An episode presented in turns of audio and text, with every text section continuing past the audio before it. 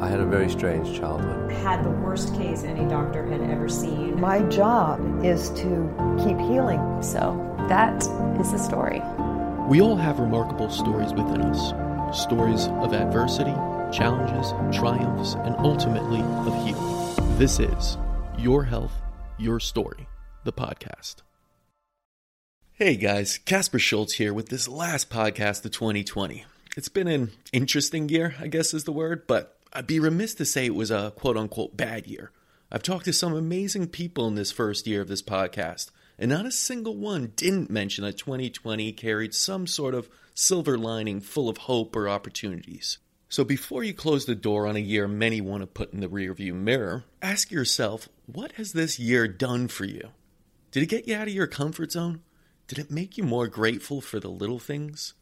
Make you see how precious life and health really are? Questions to ponder. And speaking of questions to ponder, here's one related to today's podcast. Why hasn't the medical community jumped on the use of ultraviolet light to help with diseases? We know UV light is an amazing disinfectant. UV sanitary wands sold out quickly during the pandemic, and hospitals employed UV disinfection robots to sanitize spaces. They're literally using robots with UV lights attached to them. On top of that, some of the cleanest water systems in the world use UV light as part of their purification process. So it would seem that the use of UV light within the body for infectious diseases could yield some really interesting results. Well, the truth is, UV light has been used in medicine since the early 1900s, and it did in fact yield great results. And today's guest is here to pick up where many doctors left off in improving the technology and impact of UV light in therapeutic setting with his device, the PL2020 from ASEPI Medical Solutions. This is the story of ultraviolet blood irradiation therapy with John Skardos you're an outsider to the medical community and the medical world, which I find fascinating because I too. Many people like to say Dr. Schultz, but I always say that's my father. I'm not a doctor. I understand medicine, but I wasn't indoctrinated into medicine. And I appreciate that from you as well. I did notice that that we're similar in that in that sense. Absolutely. Yes, also from European immigrants, you're from Greek immigrants. Of course, my parents from Poland. So there there yes. are those similarities as we get yes. started. But maybe that you, helps us. Absolutely but maybe you could share with the audience a little bit of how you did find yourself. You were in computer science as business admin i think you were at ibm or you know and then you found yourself going into medical devices which is in many ways a very stale you could say type of yes. uh, career. But you've made it exciting and i want to go into that. But tell us your story that led up into you starting your own company in medical devices and ubi well, it's very interesting. I've got a very interesting past. My dad passed on when I was young, but he had developed a shopping center. We had retail stores, a liquor store, bakery, and a and a restaurant. I was in the D.C. When he passed, I'm the only son. I have three sisters, and I ran it for seven years and tripled the business and found it very interesting. You know, rolling the sleeves up and getting it done. So we're hard workers. You coming from Poland, you know, we're we're the same. Uh, mm-hmm. We roll our sleeves up, work eight eight hour days if we have to. So when we sold it, I told myself, well, one of my sisters knew I was very, I'm very good in math. She goes, uh, Johnny, you know, you need, she was taking computer science at the time, and I had already had my business management before my dad had passed. So I, I said, well, I'll give it a shot. And the first semester, I was beating my head up against the wall. I didn't know how to turn a computer on or off. so I got, I finally, when it clicked, Casper, it was like a light bulb went off in my head. Within the next couple of months, I became the assistant to the teacher. And for instance, COBOL, which was supposedly a hard program to learn, I could write it like the back of my hand. It was amazing. My progression through the computer science industry. My first job was for a uh, telecommunications uh, testing manufacturing firm. They were owned out of Canada.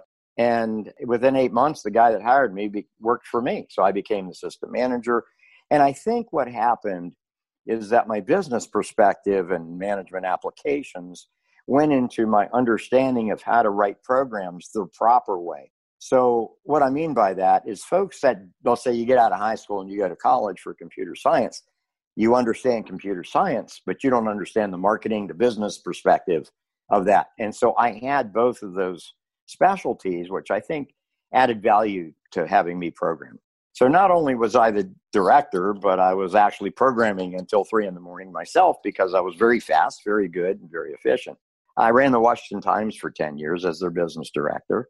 It just comes natural. The fact that automation, uh, I look at something and it's natural to me to take a look at why are we doing it like this? Let's change this and this and this and make it more efficient. And we have safety features and we have ver- you know verifications. And so I consulted for Microsoft for a while. We did the first Chrysler, what we call cloud, which was BPOS back then.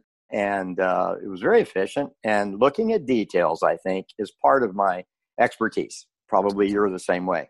After the, the Chrysler area, I, I started getting my health started declining a bit. I smoked for too long. Yeah, I'll admit it. That was seven years ago. I've quit, but by smoking, it took a deterrent. My dad passed away at 60, by the way, so I was a little concerned there. So when I hit 60, my health started declining a bit.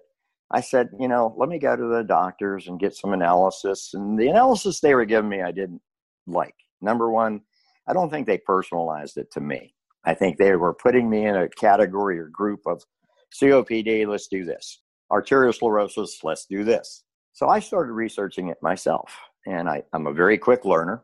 I flew around the country and started looking at alternative medicine, homeopathic medicine. I talked to and am still friends with a lot of uh, homeopathic doctors, DOs, and they agreed with me that when I saw this ultraviolet blood irradiation, my curiosity is why wasn't this being used in the medical world?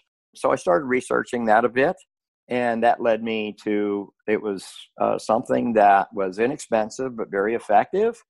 It worked on me. It gave me my life back. And by doing that i said you know instead of retiring i'm going to invest my retirement funds into getting a device that the medical world will accept. We know what it does. Let's get something out there that we can help people. And i'm not all about the money casper. It's about efficacy and getting that patient to get, get a better quality of life for people. And what I was seeing is all my friends are going to the doctors and they're coming back. If they get out of the hospital, I know three out of 10 don't come out of the hospital. They go in with pneumonia and, you know, three days later, they're six feet under. And these are friends that I played tennis with a week before. My curiosity was why are we continuing down this path of a rotten road when the road's going to fall out from you? And they're not getting any better. I don't think the FDA, and I, I don't mean to say this negatively, but when I got into the medical world, I started seeing a little bit of political bureaucracy, a lot of uh, funding, and it wasn't to assist the patient getting better. It was more to the business side and how can we make more money out of this. As a matter of fact, you probably know Bayer bought one of the UBI devices for a couple million, I think it was, and they were charging five thousand a procedure. And finally, they said it just wasn't worth it for them, so they they shelved it. And I heard that a lot from some of the other folks that did UBI devices. They just put their hands up and said, you know, we're tired of it. We're fighting the bureaucracy of the government. So I met with some strategists out of Chicago, and we put a plan together that said, this is how we're going to do it under the radar. We're going to create our own clinics we're going to put our PL 2020, our own device, into clinics that want to work with us, such as your, your clinic, which is very effective. And I saw that your clinic is involved in trying to help the patients. And that's what we want to do. We want to get somebody healthy and, and, and not come back. Uh, you know, there are some diseases that we do maintenance on the Lyme, the fibromyalgia, the osteoarthritis, some of the rheumatoid arthritis, we're having some good benefits on. I got rid of some of the patients' Alzheimer's. If, if we can catch it in the beginning, we can actually cleanse out Alzheimer's disease. So, this is a very effective product. And through the strategy that we've got, and I just patented uh, last year, I patented our PL 2020. And the reason that that's different is that I found that most of the devices out there, and some are coming from Germany, which are fairly effective, but if you look at the history of UV lights on plastic, it's not good. You know, they, t- they even tell you, some scientists have studied the, if you leave the water bottle in the car and the sun hits it, don't drink that water because it's it could cause cancer. So we don't want to cause issues. We want to rectify the body and get that cleansed as much as we can. And so that's how we put the PL 2020 in place. We have nothing touching the lights but the glass. That was the other patent that I've done is a nice, clear, flat, sterilized, sterile crystal cuvette. Uh, and we're very particular on the materials that, that the light, because the penetration is one of the major things that we look at, the flow of the blood going through that and the penetration of the combination of ultraviolet lights hitting that. And when you do it the right way, you can feel that first treatment. And then we have compounded that by saying, okay, so we don't want to overload the procedure. Uh, if we do that, then you have the Herxheimers come into place. So uh, there was a study in Germany where they did seven dogs and they did it every day. So they found out by killing the dogs, what happened is they overloaded it too much. There was too much excretion that couldn't be handled, and that's what killed the dogs. So I, I took a lot of the German studies, the Russian studies, the Japanese studies, and there were some American, but mostly American was anecdotal. And I'm being an engineer, I like looking at details. Uh, show me the medical records, show me this, and show me that. And that's why I flew around the country because I actually data mined several different doctors' databases. You know, we signed an agreement allowing us to look at their medical data that we weren't going to use it. Was all HIPAA compliant. And I took that data and databased it and started doing some manipulation of why did this work and why did it work on one person versus another person. And so that that's when we got to our initial device. Is this is the one that's going to be a generic device used for for everybody.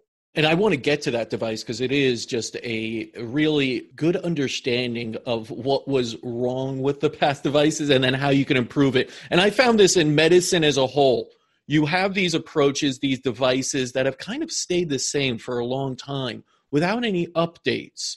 And with the technology we have now and the understanding, you could do so much more to improve on them. Absolutely. But even before we get to those improvements, let's set the stage a little bit because UBI, or I say UVB, it's potato, potato, but ultraviolet blood irradiation therapy is not something new.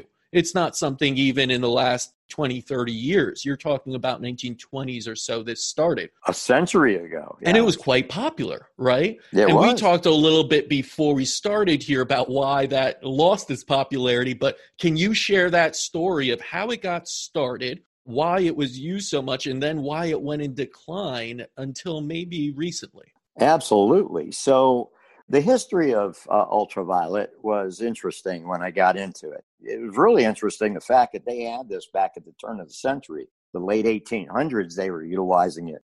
And how they did that was it's an interesting story is that the children that were in the hospital beds, if it was a nice day, they would roll the hospital beds out onto the patio and the sun would hit them. Well, they, they realized the sun was helping these people, these children, get uh, better quicker than the ones that didn't go outside. So, bing, they put two and two together and started utilizing light therapy back then.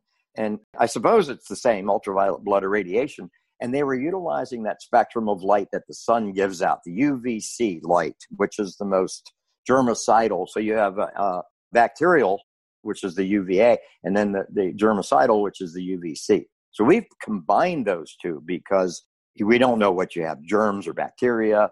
Um, diseases are all UVC, and then your impurities are the UVA. So we combine those lights at a particular spectrum that allows penetration so that the blood can, it sort of uh, activates the irradiation of the blood. And I consider it uh, similar to photo, you know, when a plant generates oxygen from the sun, or, uh, you know, from photosynthesis, right? It's photosynthesis the sun hits the plant, the plant turns to chlorophyll, chlorophyll. And so it's very similar to that chemical reaction. When we activate the radiation of the light to the blood and return it back to the patient, what's happening is that it's activating the body's own self autoimmune system. And it, it, it, at that point, we have done a study in Florida several years ago, and I wish I had the uh, photos to share with you. But it's very interesting as the blood was going back into the body, it was almost like a Fourth of July firework display. It was activating all these RNA and DNA to accept the oxygen through the blood. And in theory, blood is such as oil is to an engine. Our blood is to our own health. And if we can cleanse the blood, get it distributed to all of the organs, it's going to be very helpful. Even if you aren't sick, it makes you feel better. Yeah, that's what they realized all all the time back then in the 1910, 20, 30s. It was very important for tuberculosis and other types of infectious diseases that were, you know, very common back then. And it wasn't until when around the 40s or 50s and the advent of penicillin and also uh, vaccines came around that it got basically pushed away, right? They shadowed it you know, we don't want to stick anybody. Uh, we'll give them a shot, and that's it. And they go home. The dilemma was the impurities in the vaccines. Yeah, I could tell you some stories about some vaccines that did not do justice to the American people or to the global people, for that matter. So back in the 20s and 30s, they utilized this for a number of purposes. A lot was for acute thrombosis. Uh, you've got polio. Uh, which was amazing to me. When I read that, I went, oh my gosh, why are they not using this? A number of them, gangrene, for instance. Uh, you know, gangrene is very popular setting in in hospitals back in the days when they didn't have the antibiotics. So the light would get rid of the gangrene, and so if you had gangrene, they gave you UVI or UV. Wound infections, skin uh, infections, they noticed that it was doing tremendously well with that. And we've noticed that as well. I had a patient come in that um, she was 380 pounds, not being comfortable with herself that, but she had eczema from the back of her ears to the to her ankles. And within four treatments, Casper, I got to be honest, she came in and was crying because she could now wear it was barely pink where, where the scabs were. Now the problem was this. So I looked at that. The doctors were giving her a shot every month. It was a thousand dollars a month for that shot. The dilemma is psoriasis and eczema is coming from impurities in your body, in the blood, and it's trying to push it through from the underside of the skin. Well, if you, they're working from the outside, you know, a lot of therapies now, the light therapies are working from the outside. That'll take care of the outside, but you still haven't got to the stem of the issue. And so, what we've done is we've identified that by irradiating their blood, uh, we can excrete the impurities through your liver and kidney and it won't have to come out and excrete through your skin. And so you know, we're very good with skin conditions. We have closed diabetic legion where the gentlemen, there was two gentlemen that were going to get their foot amputated. And they did not want to do that. And they started researching and lo and behold, they thank God we, they found us. And the guy had a three and a half inch on the bottom of his foot opening with an inch and a half deep. And we have photos and all. But within 12 procedures, it was closed up and you couldn't even tell that it was there. Now, the country of Canada is interested, and uh, I'm going to be going up there in July of this coming year. I've got contacts there. They want this for only for the diabetic legion folks, and they say it will save them 1.2 billion dollars a year by not amputating and not providing prosthetics to the patients. In addition, look at the health viability of that will happen to these patients. That would have been less one leg or one arm or whatever the case may be. So, you know, that attracted me to the medical efficacy of what we've done. Know, let's help people.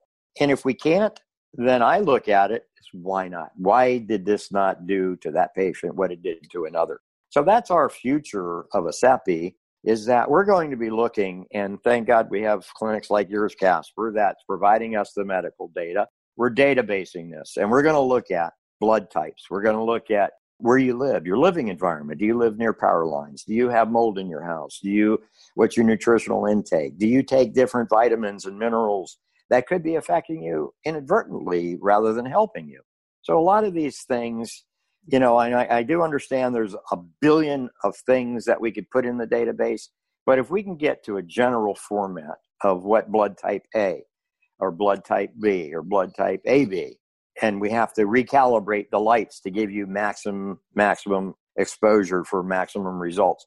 And that's where we're heading with this. We know what we have, and we're starting this out the right way. We've we've taken it to the modern world with you know we recalibrate those lights at 500 hours. We utilize our materials, which is we know will work. And so that was part of. If you go back in history, and I, I'm sorry to keep jumping, but if we go back in history, what I did is I took all of the doctors and the scientists that studied the UVBI and said, this is what's working the best. So I took all of the best and consolidated into the PL 2020. The Knott device came out in the 40s. You know, that was one thing that kind of uh, raised my eyebrow. In the 50s, uh, they went into Seattle and just took all his machines, all his data, all his research, and shelved it. Now, why would you do something when the guy is getting rid of polio? He's getting rid of you know, sepsis and MRSA and tremendous amount of underlying diseases that he was helping with. I'll tell you why, John. It's called money. it's called greed. Yes, it's called sir. trillions of dollars, The right? tr- trillions and what has trillions become of now dollars, yeah. trillions we know and and and that's the shame of it because when i learned about the history and this goes beyond just uvbi and you look at so many natural healing that were really really effective until money greed and other things got in the way. And of course it was easier. Don't get me wrong. This is not suddenly you just take a pill and that's it. You feel better. Right. and there's there's no you know way to truly patent everything like this that is natural. You just can't do it. So there isn't as much money. Yeah. Uh, so i, I mean i sort of understand. I just wish there was more education like you just shared man this was really effective maybe we should bring it back because we're seeing some problems if it works, why change it? Uh, you know, Exactly. let's take the best of the best. And going back to my automation experience, eh, that that helps a little bit too, because I also noticed that a lot of the devices that were working, even the Knott device, it was a lot of maintenance to the device. In today's day and age, you know, you want people that just want to plug it in and go away and come back and unplug it and go home. The dilemma was the cleanup, the maintenance, the particular procedure that you were using. So I had to consolidate that into a modernized device that was still providing the same um, efficiencies of the procedure. So that was kind of hard to do, but it came about. And I think our next device, which will be the PL3000, that will be integrated into the uh, HIPAA compliant cloud. That hopefully, uh, if you travel around the world and as we expand our devices, I believe that that centralized repository will give any clinic that has the device the capabilities of looking at the medical history, that looking at how many procedures you've had and the diseases that it's attacking and what your what your outcome is. So I think that's the the new normal for medical facilities is that we need to understand the patient better. And and so that's what I'm going to try to do, Casper, is put my technical cap on and help us, you know, because we do, and you know, they have the um, uh, little monitors for diabetic patients. Well, we have developed a, sil- a silicon bracelet that will detect the pH level of blood. It will detect your oxygen, your heart rate, and it'll link to a app on your smartphone, and we can monitor you remotely. So those are things that I think will be a benefit for people in the future. No, it's amazing what you can do now with technology and looking into the past, right? Not trying to reinvent it and say, don't look to the ancient wisdom of others and all the discoveries going back to time and utilizing things we know in nature are very curative. True. We talked about this too about you use UV light now for water purification to disinfect water. Some of the best places. We talked about that, uh, you know, the show with Zac Efron and, and Darren Olean Yeah, talking about water. Yeah, right? yeah. In France, and and you saw those big UV ones in France as they do Yes, that because it's such a natural way to cleanse water Yes. from any microbial, um, uh, you know, things that may be in it. And we know now that one of the biggest things I saw sell out in the last year was those UV wands that the hand wands. Yes. Yeah. Yes. Yes. We used them at the center and we were trying to get more and you go to they were sold out. Yes. They were eh, because people realize UV light is very effective. Yes. Incredibly much more than even the spraying of things. You could just go over it and is incredibly effective at killing microbes. It is. Viruses, bacteria, mold, and quickly, quickly too. Yeah. It's, it's not like the hydrogen peroxide, uh, Yep. Um, you know, where it takes hours. And we brought we also brought up air purification. Some of the best ones are all based on uh, UV light. Even if you look at things like Molekule and new technology, they're based on UV light in a sense. So tell us, we know what this does to all these other elements, but what is it doing to blood? Because some people may say, hey, that seems like it may damage the blood cells. It may do something negative. Is it safe to expose something that usually isn't exposed in our body to these things? So Yeah, it's a very, very good question. Uh, So, what we found is that the only thing in the procedure that we're doing that could harm the blood is being rough. Uh, the blood cell is uh, sort of like a thin layer of skin. It's a it's a tube. Let's suggest an inner tube, and that thin layer of skin is laying over top of that inner tube. The minute you break that skin, the, the, the cell is dead. So we have to be very careful on the blood. And that was something that was found in the 40s when the Knott theory was coming around. His initial device had it dropping a foot. The blood was dropping a foot and hitting, and they weren't getting the same type of results because the dead blood cells, there were too many, and you could not oxygenate those or irradiate those to get it back in the body because if it's dead, it's not going to carry the irradiation as good ones are. And so our procedure has over the hundred years has never damaged anything. It has never harmed anybody. The only thing it will do uh, is that it might make you feel like you have the flu uh, for a few minutes or so. You might get cold chills. And uh, you might get very tired. You know if you do this procedure as it's working internally uh, you'll notice that it's making you feel tired some patients feel like they're going to run around the block. And it's different. Uh, it just depends on what it's working on internally. So, as it's cleansing your organs, your vital organs, it's also clarifying your brain. You figure now, blood hits every part of your body. So, if we're radiating that blood, it's actually going down to the RNA and DNA level, Casper.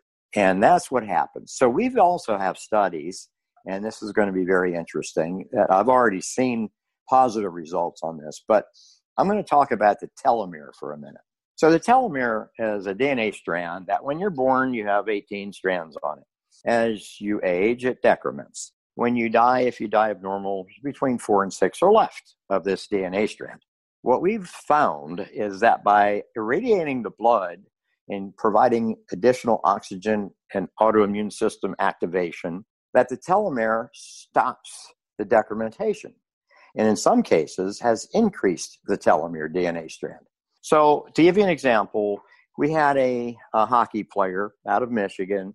He was in his early 40s. He did our procedure once a month for about a year and a half.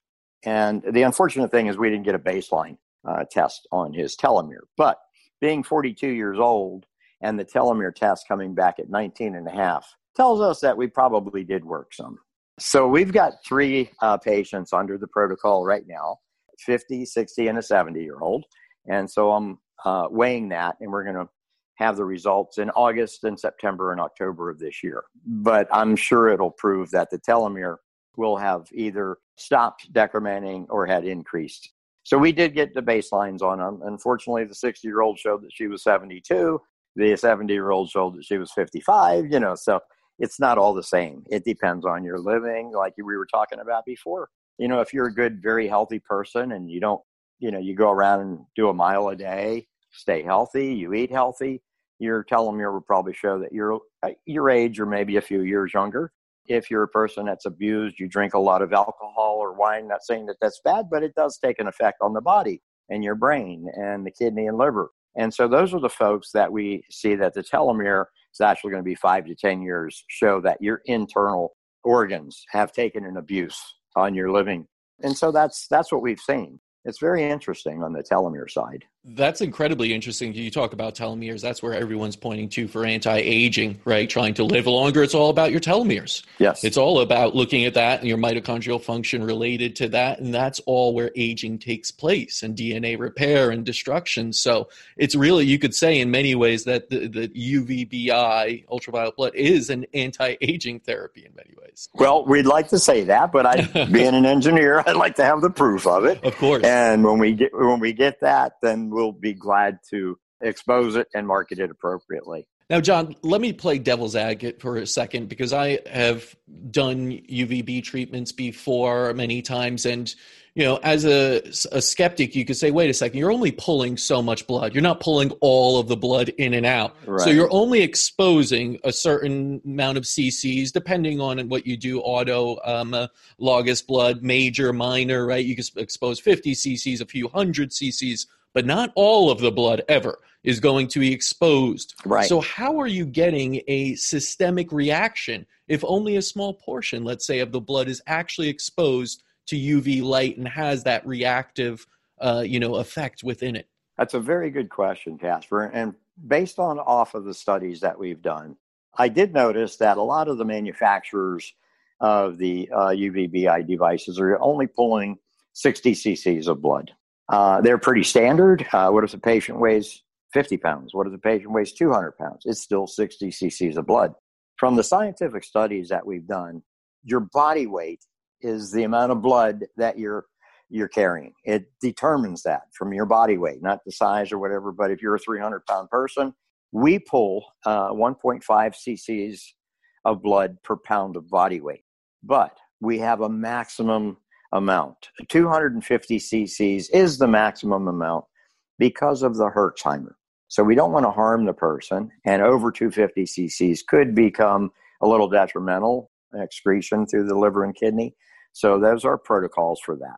We found that that's the most effective. It's one fifth, really, if you say 1.5 cc's of blood per pound of body weight, it's one fifth of the blood that's coming out. And you're going back to your question, it's a chain reaction. When the irradiated blood gets into the bloodstream, every blood uh, cell that it hits, it activates. And that's how the autoimmune system gets kicked in. It realizes, hey, we've got something here that we haven't had before oxygen. Irradiated blood pretty much is oxygen. And uh, that's very effective. Um, there's a lot of procedures that uh, are out there that are very effective, and I'm not down talking. The ozone therapy, as a matter of fact, is very good, but it's a different approach. You're injecting O3 into you, and it, that's going to go through, and that part is, uh, if you could think about a train, that train on the track is the O3, and as it goes on, along the track, it's knocking everything off the track, and that's good. But the UVI works differently. Uh, it's a chain reaction. It hits all of your blood and it activates your whole body. So once you're finished, we suggest that the patient sits there for five to 10 minutes and let the blood flow start taking mm-hmm. process. We also recommend that the patient, once they leave, that if they have the energy, some of them feel a little tired because I know I slept for 18 hours after my first procedure. Uh, it was really working on me. Some patients feel like they have more energy and they're going to run out and run around the ball field. We suggest that if you can, to get out under the sunlight. It doesn't yeah. have to be sunny, it could be cloudy day. You're still going to get the ultraviolet in through your skin and it's going to assist the UVI to start flushing out. And so that's those are very interesting facts that we've we've realized and scientifically have proven. Yeah, that's really interesting. Even the going outside part. Listen, everyone knows that being outside now, we have such a, a you know a focus on vitamin D and other things, but the sunlight is so essential, and of course, it contains that UV light. We unfortunately have demonized UV light yeah. and like to yes. slather on chemicals. Again, going away from nature to slather on chemicals to stop the you know what is normally a very positive thing to get that UV light from the sun to come in and cause vitamin D to cause these other basic oxidative uh, repairing functions in the body. So it's really interesting that that's the case. And I have a theory, man, right or wrong. I'll, I'll tell you my theory. I think that within the past two centuries, that our atmosphere is changing, and by us not getting what we were supposed to from the inception, that you know, by us shooting satellites into space and rockets and opening holes in the atmosphere that that has changed the ultraviolet penetration to the earth. And by doing that that's where a lot of these newly formed diseases are coming from. Because before the uv light was penetrating to the point where it was very effective. It was killing these bacterial we can't see them microbial impurities that get into our body. And a lot of these new diseases are coming from somewhere. I believe that might be the cause of it. So by us doing the irradiation, it's providing your body what it's missed from day one because of the atmosphere. It's not any of our faults. It's just evolution. And I believe, I do, I truly believe that uh, this is a good life-saving procedure that's giving you back what you hadn't had, uh, whether you eat healthy or not, and whether you smoke or not. Uh, you know, this is something I think that your body's needing because it it's been lacking because of our atmospheric uh, penetration of the UV lights. Personally, that's just a insight. It's a really interesting thought process there and, and philosophy on everything because, of course, we're going through a lot of changes. The modernization of where we are is taking us away from nature, and nature then also adjusts a little bit, and how we react to it maybe is not as natural, and therefore we have more diseases, and we're in an environment maybe isn't the most ideal for the human body. Now, you know, let's talk about the PL 2020, what you did, because you took a device that's been around for so long and made that and improved on it and got it there. And now, one of the really cool things that I uh, became so interested in was the fact that you used a flat crystal cuvette. Yes. You didn't use plastic, you didn't use round. Can you go into why you did that? Because it seems logical. When I heard it, I go, oh, that makes sense, but no one ever did it before. Yeah, I, I don't understand it either. Um, so I go back to my studies and I noticed that the Knott had a flat designed cuvette and was, he was getting the maximum results from it. When I looked at from the 80s, 90s, and 2000s, they kind of manufactured the device to maximize the profits off of it. And what I mean by that is you can go and order tubular cuvettes or tubular crystal, and it's a couple of dollars. So it's very simple. Attach your lines to the tubular cuvette. When I started researching that scientifically, and didn't take a lot. When light hits a tube, what happens? Well, it bends. So the penetration to the blood that's flowing through this tube is getting approximately 13%. And we've done scientific studies out of Louisiana on this. It's getting 13% of the light. Now, the UVB light, we didn't find any at this point. We haven't found any medical benefit to the UVB light of the blood.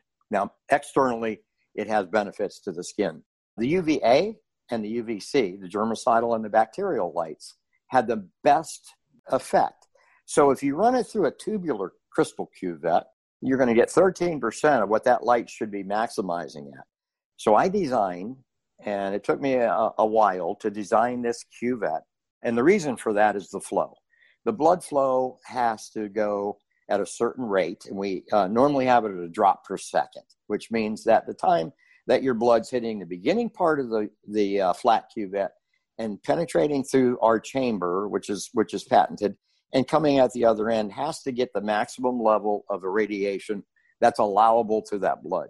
And so we did a ton of testing, and we came up with the solution that was generic for everybody. It's going to have the same effect, and the flow through the irradiation chamber is going to be maximized. With the tubular cuvette, the other thing that I've noticed is that these are the folks that were saying you only need to do 60 cc's of blood. So, you know, I did do that. I found that it helped me for a day or two. It didn't alleviate any of skin conditions or headaches or make my eyesight better or whatsoever. But by utilizing the uh, resources that we had in calibrated the lights, so the UVA lights calibrated at a certain nanometer, the UVC's calibrated a certain nanometer. It's placed at a distance that will not uh, harden or hurt the blood through the crystal cuvette that we've designed. And the flow rate is very important. Um, and so that's what we've done. We've it took us a while to design and scientifically prove my theory, and we hit the nail on the head with it. I, I do believe, Casper. So this will be our flagship for the next device, which will hopefully tie us to the cloud and be automated automatically managed remotely. Are there benefits to the use of crystals aside from the negative of plastic that may be there? Yes. So the crystal is the only you know, outside of fusion um, sil- um, silica. So in our device, the bottom plate, and I noticed the previous devices had issues of spillage. Let's assume that the tube wasn't on the crystal tube properly and you got a leak. Well, it went right down into the chamber, which could have blown the whole device out and maybe electrocuted somebody. In our device, we used a uh, filament called fused silica. It's actually a gas that's hardened and it does not bend UVC or UVA light at all. It's like it's not even there. If you take a piece of glass, now glass um, you can buy in different formulas. But the best formula of glass, the cleanest formula of glass that we can get, bent and almost eliminated, filtered UVC light almost 90%. So glass you can't use, and you're probably well aware of that.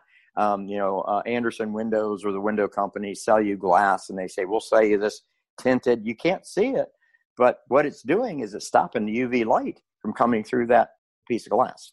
So the minerals and materials that we used were very scientifically proven to maximize what we needed to do. And we needed to irradiate that blood and not burn it because UVC light could do that at 254 nanometers, which is the maximum potential of the UVC light. If you had it too close, if the flow was too slow, and if you even put it through the tubular, it will start hardening and coagulating. So that's how we derived of the flat crystal cuvette. There's a lot of precision that goes into this, right? I mean, yeah. you're talking about different wavelengths by the nanometer could have such a difference. The flow could have such a difference. Even the amount you pull out, you know, I understand it can coagulate if you do it too slow or you don't have an anti. So there are a lot of things that need to go into this. But of course, this has been studied for a long time and is quite safe where it is right now, correct? It has. So tell me, let's go into the data now because you're, you're more of an engineer. You understand that. What have you been seeing since you've gotten this out in your clinic, other clinics? What is it doing? What types of uh, you know conditions are you seeing improvement in? So my objective was to identify our top 10. And we have around 80 diseases that we've clarified in our medical database that it has an effect on. So I've taken that data, Casper, and I've taken each disease and I've added five stages to that disease. So let's assume that somebody has Lyme, uh, and that was our first. Jeff out in uh, Beloit, Wisconsin, out of his clinic, uh, his wife had chronic Lyme disease. He goes, John, my wife will be the guinea pig. Let's do it. So on Lyme disease, she did six procedures, and we did it to our frequency that we had proven. So the normal procedure uh, and frequency of the procedure is to the first week and to the second week. You know, a reason for that. Ultraviolet blood irradiation works from day one as you get it. It starts peaking around day three and goes for 10 days. So, what we've identified is that if you front load it to try to flush out the underlying diseases, depending on what it is, if it's HIV AIDS, it's going to be a different frequency. If it's uh, mononucleosis, it's going to be different. If it's a tumor or uh, blood, you know, skin conditions. So, we have identified the best frequency for that particular disease. Now, what we're hoping to do when we get the next device onto the cloud is that every person's different. Every person eats different, lives different environments, breathes different, has different physical activities. Is that we're going to fine tune this for each particular patient. Unfortunately, right now we have a generic set of guidelines and we know that works. And so by front loading that, I've noticed that it doesn't have to be male or female. Your hair, becomes a lot more fluent and airy. Uh, your eyes become wider. You breathe better. Uh, you have more energy. These are all standard, almost 100% from data that we've seen, Casper, is that even if you're not sick and you come in, for the first three days, you might not feel it. But the fourth, fifth, or sixth day, you might feel a little energy. Some people, if you're attuned to your body. Now, the reason I say that is it's so gradual and because people you look in the mirror every morning. So if you're gradually changing you're not going to notice the change. But on my patients that i see once a month i see a tremendous difference in them and they notice it. When you tell them did you see the whites of your eyes? Did you see your hair? And the women actually let me know about it. It also gives a very positive attitude to people. I have patients in their 60s and 70s that come in and they I hate to say this, but they would rather be six feet under because they feel so bad they don't want to wake up in the morning. My gosh, after the third procedure, these people are coming in and looking forward to living life again. They're looking forward, they're actually getting up and cleaning their house. They're getting up and finding things that for decades they've been looking for this box in the closet and haven't been able to find it. So what I see that that is generally on a, on a person's quality of life. You want energy. You want to be able to think clearly. You want to be able to see as good as you can. You want to be able to discuss things with your kids or your parents or your, your better half. And you want to be able to think clearly. And, and in order to do that, and what I've seen from ultraviolet blood irradiation, it's actually doing that. We've definitely noted it also. I mean, regular UBI, UVB therapy was pretty effective. Yes. You know, this isn't to knock it or say that it wasn't working and needed something to work. No, I don't You've just do enhanced it. You've really taking it to the 21st century and beyond, you could say. And that, thank you. And that's what I was trying to do with this. I believe I have. Thank you, Casper. No, no, bravo on that. Let me ask you, as as a visionary, are you looking elsewhere in the medical field, saying, "Hey, I could do a lot there too"? I are you seeing any am. other devices, therapies that kind of pique your interest? Yes, uh, ozone generators have piqued my interest. Okay, Uh, the materials that they're utilizing are quite generic, and we've uh, we have in our R and D right now one that we're testing. It's uh, the internals are a little expensive because it's 14 karat gold, but it produces such a tremendous of concentration of O3 that I'm a little. I, I needed to get our testers in here because I don't want to test it on a live person yet. We need to run it through our evaluation and determine that this is. I believe it's going to be the next generation of O3. I got to connect you with uh, Micah Lowe from Simply O3. He's Oh, a good yeah, guy. He was yeah. on here before, and he's you know everything ozone. But I agree. Listen, there are certain areas that there is definitely always room for improvement. It's not just one step. You know what you're doing with the PL 2020 is great. I'm sure in a few years you even have the new PL 3000. It's going to be the 4000, the 10,000 soon. Yeah. Because once you start and really put attention, I don't think anyone's done that to these types of therapies. Ozone is ozone, hydrogen peroxide is hydrogen peroxide, this is that, right? Yeah. We, even things like hyperbaric chamber, I'm seeing people out of Europe saying you could tweak it to be normobaric, where you could stay in for longer without any negative side effects, and it's actually better. Yes. You know, so people are now paying attention and saying, how can we apply technology even more so? Learn more about it, and then really get the eff- efficacy up there. Yes. And the other things that we're looking at is the LED lights. Okay, so when I did the evaluation for our particular lights, the UV lights that we're using, unfortunately, we had to go with the fluorescence. The LEDs have not had enough tests, but um, I'll mention something here. About four years ago, a friend of mine called me out of uh, Colorado and asked me to come up and do some scientific evaluation on their medicinal marijuana plants. And they have an LED calibration that can calibrate the medicinal marijuana to generate the THC that will attack PTSD, or you can adjust it to attack pain in your knee or pain in your back. I was very intrigued by this, and that's where I started focusing in on the calibration of the lights to our UV devices. Well, if it's doing it to the plant, why can't we do it to the human? I hate to hate to put it in that manner, but if we can calibrate the lights to focus on efficiencies and maximize the results to that, and that's what we've done. So when we look at the fluorescence versus the LEDs, the LEDs are great because they'll last 50,000 hours versus our lights will last 8 to 10,000 hours. And like I said, I'm not I'm not in it for the money, I'm in it for the efficacy. So the reason I didn't put the LEDs originally is yeah, it would have uh, been a little bit more and less maintenance, but will it have the same effect? And we didn't have the time to test that as of yet, Casper. So what I'm looking at is the LEDs. Can we take this LED light and fine tune it to a needle point and focus it in on that person? I know there's other devices out there that are similar. They have fiber optics with UV lights going through it. They inject into your uh, vein and as the blood's flowing it's it's supposedly doing that. Now they're getting about 2% of what we're getting but it's getting something.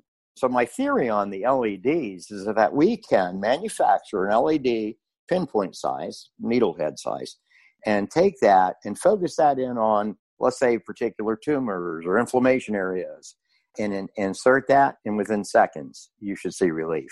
So we're working on that and so there's a lot of different things on the LEDs. Can we put the LEDs under our PL series and have effectiveness? Well, we're testing that as well. I have an engineer here out of Raleigh that is the, he's nationally known for uh, bacterial, and he's been working with LED lights. And he has it to where he can focus it on a thousandth of a centimeter. So he can actually take this light and point it. And if you had a bad cell, let's say, he can destroy it. And so that was the theory that I took and said, well, if you can do that, then why can't we utilize this LED light to focus in on, let's say, bad tumor cells or inflammation? What's causing the inflammation? Maybe diabetics, maybe, I don't know. Uh, but we are working on a lot of different things here that hopefully will become some automation in the medical facility soon. Oh, that would be great because, you know, being in the medical system around it my whole life, I can't really say I was in it, but I was so close to oh, it. you were in it. Your dad.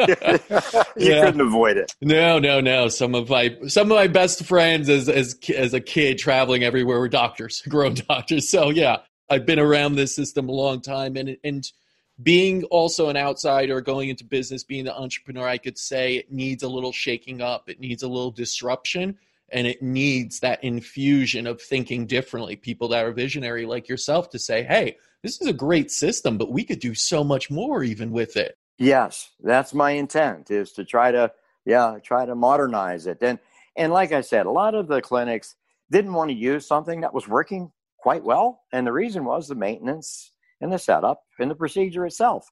So if you take that and you know, we have a minor training to make sure that the provider understands that it has to follow the procedure. If it doesn't, it's not going to work the same. Yeah, And so, you know, uh, the next, the PL3000 will have that controls built in. You know, it'll make it a lot easier. It'll be available. So actually, uh, medical hospitals should be able to use this. One of my friends and a couple of guys are on our board. Uh, one's a, um, he was a pulmonologist and went got his, and then he became a cardiologist and then went to Duke and got his MBA. And I said, Tom, when are you going to stop? He goes, I'm retiring. So after all of this, he's retiring. He's on our board. But when I showed him this device three and a half years ago, he said, John, this needs to be in every hospital in the world. If you come in, uh, what's the main thing that you look at in hospitals? And that's um, MRSA and sepsis and bacteria infections. This gets rid of it. And so this should be a standard routine. But telling the medical world that, Casper, of course, you know it's not bringing enough money in. Yeah.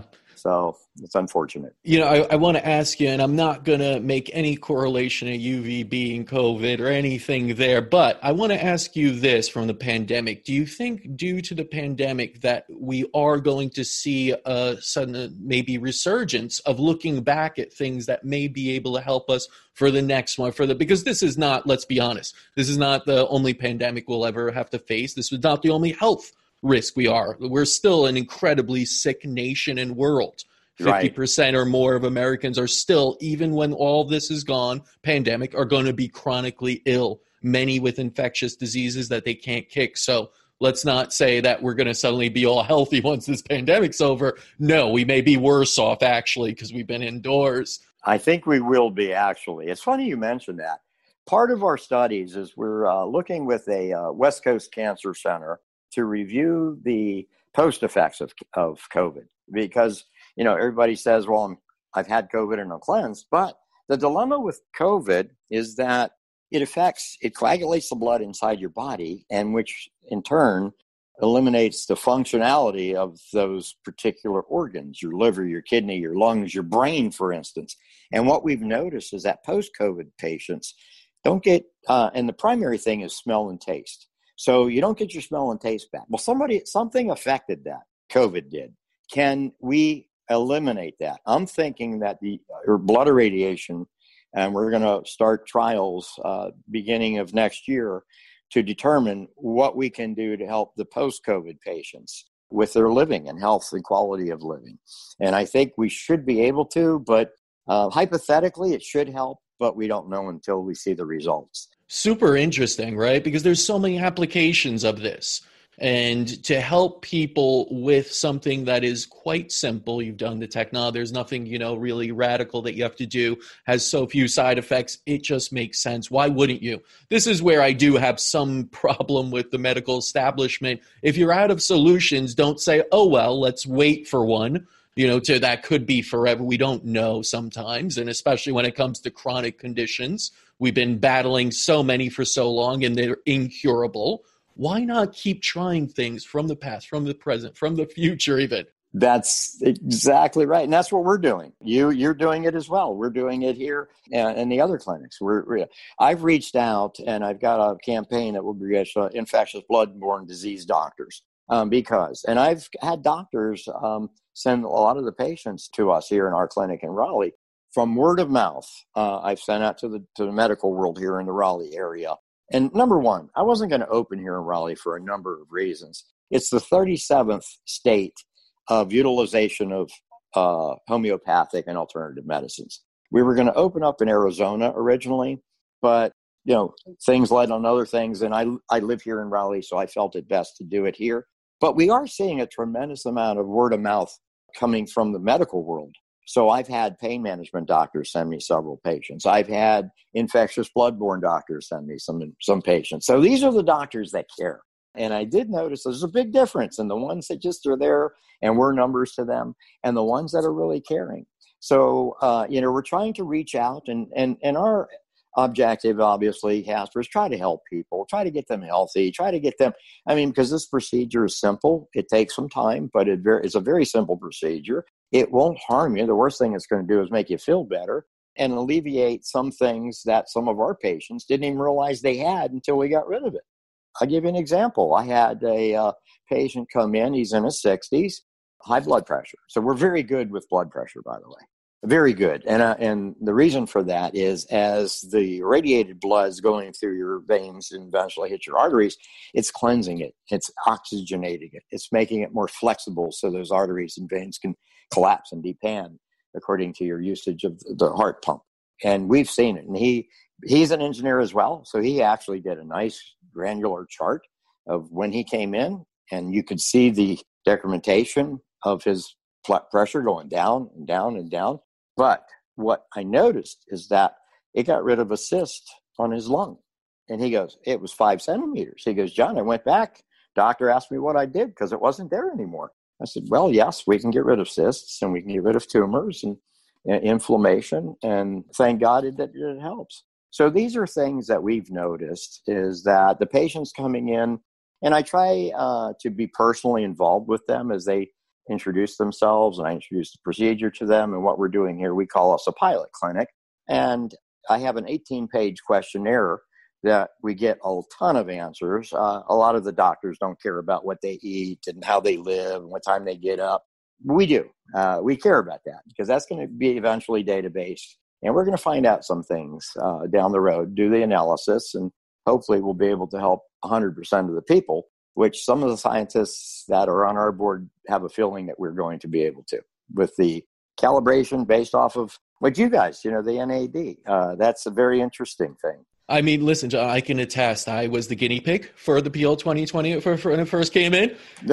well, yeah, yes, and, that. and I ran personally a HeartQuest HRV assessment afterwards. And listen, autonomic nervous system was very balanced at that point. You saw improved mitochondrial function. I wasn't sick, so it's not a huge jump, but it was nuanced improvement that is many things don't do at all. I've done lots of therapies where you just go in and it was about the same. And, you know, you saw this one a few days, 24, 36 hours after, and you saw that improvement right there in a HRV assessment. So, you know, I, I can say that, and we've definitely seen patients come in and respond very well above what we were seeing with a normal UVB UBI treatment.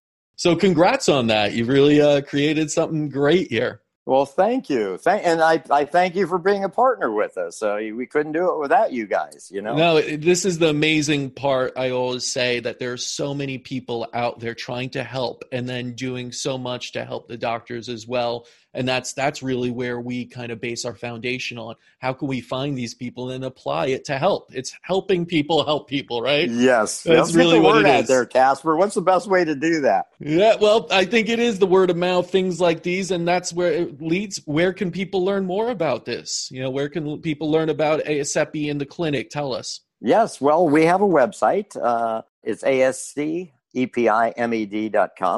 you're more than welcome to go there. We're uh, uh, we can answer any questions you have. We have the general procedural write up of what to expect, uh, what to expect pre and post the procedure.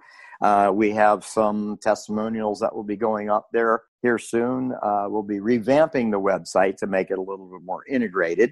Uh, we have forms for new patients that want to come in. They could they could get on the PDF and fill out the 18 page questionnaire. So when you come in, you can we can get right to it. We've got our doctors that are there. Some of them are are in there and explains uh, you know what they're doing. We're also looking at FDA approvals and fast track through this pandemic has assisted us to fast track some of the things. Like I said, the post COVID, uh, we're hoping to get a grant from that. And there's a lot of positive things. I hate to say it from this pandemic that has afforded us to become a little bit more widespread into the medical world. Uh, we had a three year plan, and I think we'll do it in a year and a half because of the pandemic. So these are things that are very positive. I, have always said there are silver linings to this. Everyone is saying it's a, it's a terrible year. It's terrible. You know, I, I think that, yes, strange. Yes. you know, but it's what you make of it. There are silver linings to this. I'm hoping that that is one of them, that new technology, new options are presented to take control of your health, even if you're in a sick place, or at least put you in a better state of health. Because we all know the better state of health, whether it's a pandemic, whether it's something down the line, an accident, anything, you're in a better position to handle that. And you should come out of that healthy. So why not? So even for the preventive reasons, something like UVB, UBI could be great. But if you are in a compromised position already, this can absolutely be helpful. Absolutely. One of the couple of other things I'll mention is some of our patients have had dental procedures done in between. We had one patient that did plastic surgery. So she was going to get uh, her breast and her face. Um, she was in her 60s and she was under our protocol. But lo and behold, her plastic surgeon called me three days after she had her surgery when she did her follow up and said, You know, I've never seen a person heal this fast. Casper within 10 days. The stitches were out. You couldn't even tell she was cut. Same thing with dentistry. We had a patient that was going to go, he had a problem with a molar. So we had to go get an operation to get the molar taken out. He healed. Uh, so the dentist wanted him back within three days to take the stitches out. When he went back there, he goes, Holy moly, I, am not going to have to do a second procedure. You've healed already. And he goes, I've never seen this. So the patient told him what we were doing. I got a call from the dentist. And so these guys are now uh, looking at us as an alternative method or option for patients that are going to want to heal quickly, especially on the plastic surgery side. Dr. High here in Raleigh is very popular. And I've seen his head nurse and his alternative nurse. They came in here and they're now our patients. So, and they saw what, what it did to their patient and they were interested. So they came in. And that's how I think uh, the word of mouth is getting out. We did some marketing analysis and said, well, every one patient within three months should bring you six patients. Now, whether they become patients or whether they become curiosity, uh, curious onto what we're doing. And I've seen that. I have seen that word of mouth pick up. We've had some people from Tennessee call us, from Virginia call us. And, you know, it could be a long day's trip, you know, five hours from Tennessee, five hours from DC. We do have patients that do drive a bit. And I did notice while I was traveling nationally, looking at these different alternative options and devices that we had people flying from Canada down to Florida to do UBI. It's amazing. I mean, you're right there in New York. I'm sure you probably get some Canadian patients. Oh yeah. No, it's it's an international appeal. Listen, if you could help people who have been struggling for years and don't find many options as to what will help them, you attract people from all over the world. Yeah, yeah. So yeah you know when you have this type of technology like the pl 2020 and so many other things that can help people people will show up right and word of mouth is that's all we you know go off of right there's no need to advertise when patients get better i feel like advertising is something when you can't help them you when know, you can't then you them. need to get new ones because no yeah. one's talking about how they were helped it's like the uh, the lawyer following the bus for accident victims. Exactly. yep. yep. No, I don't want to sell snake oil, and that was that's also that I noticed. And that that was a deterrent a little bit at the beginning was the fact that we did have a lot of medical manufacturers that were had anecdotal data. They weren't providing the efficacy and the results that I expected. And so I just, it took us a year and a half actually, Casper, to go through the data that I had that was written in the 40s, 50s, 60s, 70s, 80s, 90s, up to, up to current. It took me a year and a half to have an anal- uh, analyst go through it and determine what was, what was true and what was just anecdotal. So we only took the true data, the medical prove, medically proven data. And that's when I say we've identified 80 diseases that we're very effective on. And I'm going to elaborate a little bit if you don't mind. So out of our data mining, we took, let's say, Lyme disease. And out of the Lyme disease patients, how many uh, were 100%? How many were 80%? How many were 60%? So out of that, we had only 20% that were between 0 and 25% effective. Then it became, as we went up the scale, it became stronger and stronger. So that's how I determined what of the diseases that we're going to go after eventually for the FDA. And this will probably be after post COVID things because that's a different scenario. But we were very effective on Lyme. Fibromyalgia patients, I, you know, and, and we've had a lot of fibromyalgia patients that were, you know, the doctor told them they had Lyme. Uh, you know, so a lot of the tests aren't even that accurate anymore. So we get patients in and we find that, you know, they've been diagnosed with one disease, but when we send them back to our doctors, they determine it wasn't that disease, it's something else. And so that's been a little critical as well. How do we determine what disease we're attacking? So the Lyme and the fibromyalgia, and then we have the osteoarthritis. We have allergies. By the way, here in North Carolina, it's probably the top state in the, in the United States that's the highest allergy. I've never had allergies in my life. And when I moved here, my eyes are watering, my nose is running when I get up. And it took several months. Uh, gee, what's going on here?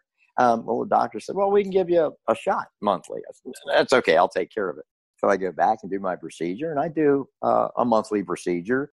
I don't have any aller- allergic situations, but we have had some patients that were so allergic to dust or grass, and so they couldn't even go to a hotel because when they go into the hotel room, they haven't cleaned it or the cleaning solutions that they've used there. And so this one gal, she's in her 40s. She travels a lot. She works for IBM and uh, she came in and was complaining about everything everything. She couldn't eat this. She couldn't go to hotels she had to do this. And within i think it was a month and a half later she had to go to germany. And she was afraid. I said well just play it by ear and give me a call if give me as soon as you get back we'll get you on the procedure. She called me from there and she was the only one that didn't get sick the whole time in germany. Her and the other six people the other five people were sick. They couldn't eat the food. They couldn't drink the water. She was living life and, and laughing at them. These are things that I've, I've seen physically and in my patients' results that really make me happy that we can do this and be helpful to people. That's incredible what happens when you apply the right things to the body and give it what it needs. You're not forcing anything. Yeah. You're not trying to basically, um, uh, you know, alter the biology. You're just trying to get it to a homeostasis and back into balance. And that's exactly what your system and so many natural and holistic systems do. So, really, really cool. I'm really hoping that more doctors have this and dentists as well. I was speaking to biological dentists that were talking about ozone and UVB, UBI. So it'd be great to see that even more so. It for, would. Yeah. So yeah, I'm I'm really hoping that happens and and wishing you all the best, John. Thank you so much for coming on, sharing this knowledge and keep pushing forward, being a visionary and disruptor. it's a pleasure having you, and I, I, do appreciate you all being on our on our uh, team. It's it really helpful. World-renowned personal development author Shakti Gawain once said, "The more light you allow within you, the brighter the world you live in will be." What if we took this as a literal translation to mean if you will light in you as a therapy to heal you, that through that healing you'll live a more abundant life? More things to ponder as we close out the year. Wishing everyone a very happy and healthy holiday season and new year. I can't wait to dive into more of these stories next year and keep transforming our understanding of medicine, healing, wellness, and so many other things. Till then, keep writing your own healing story.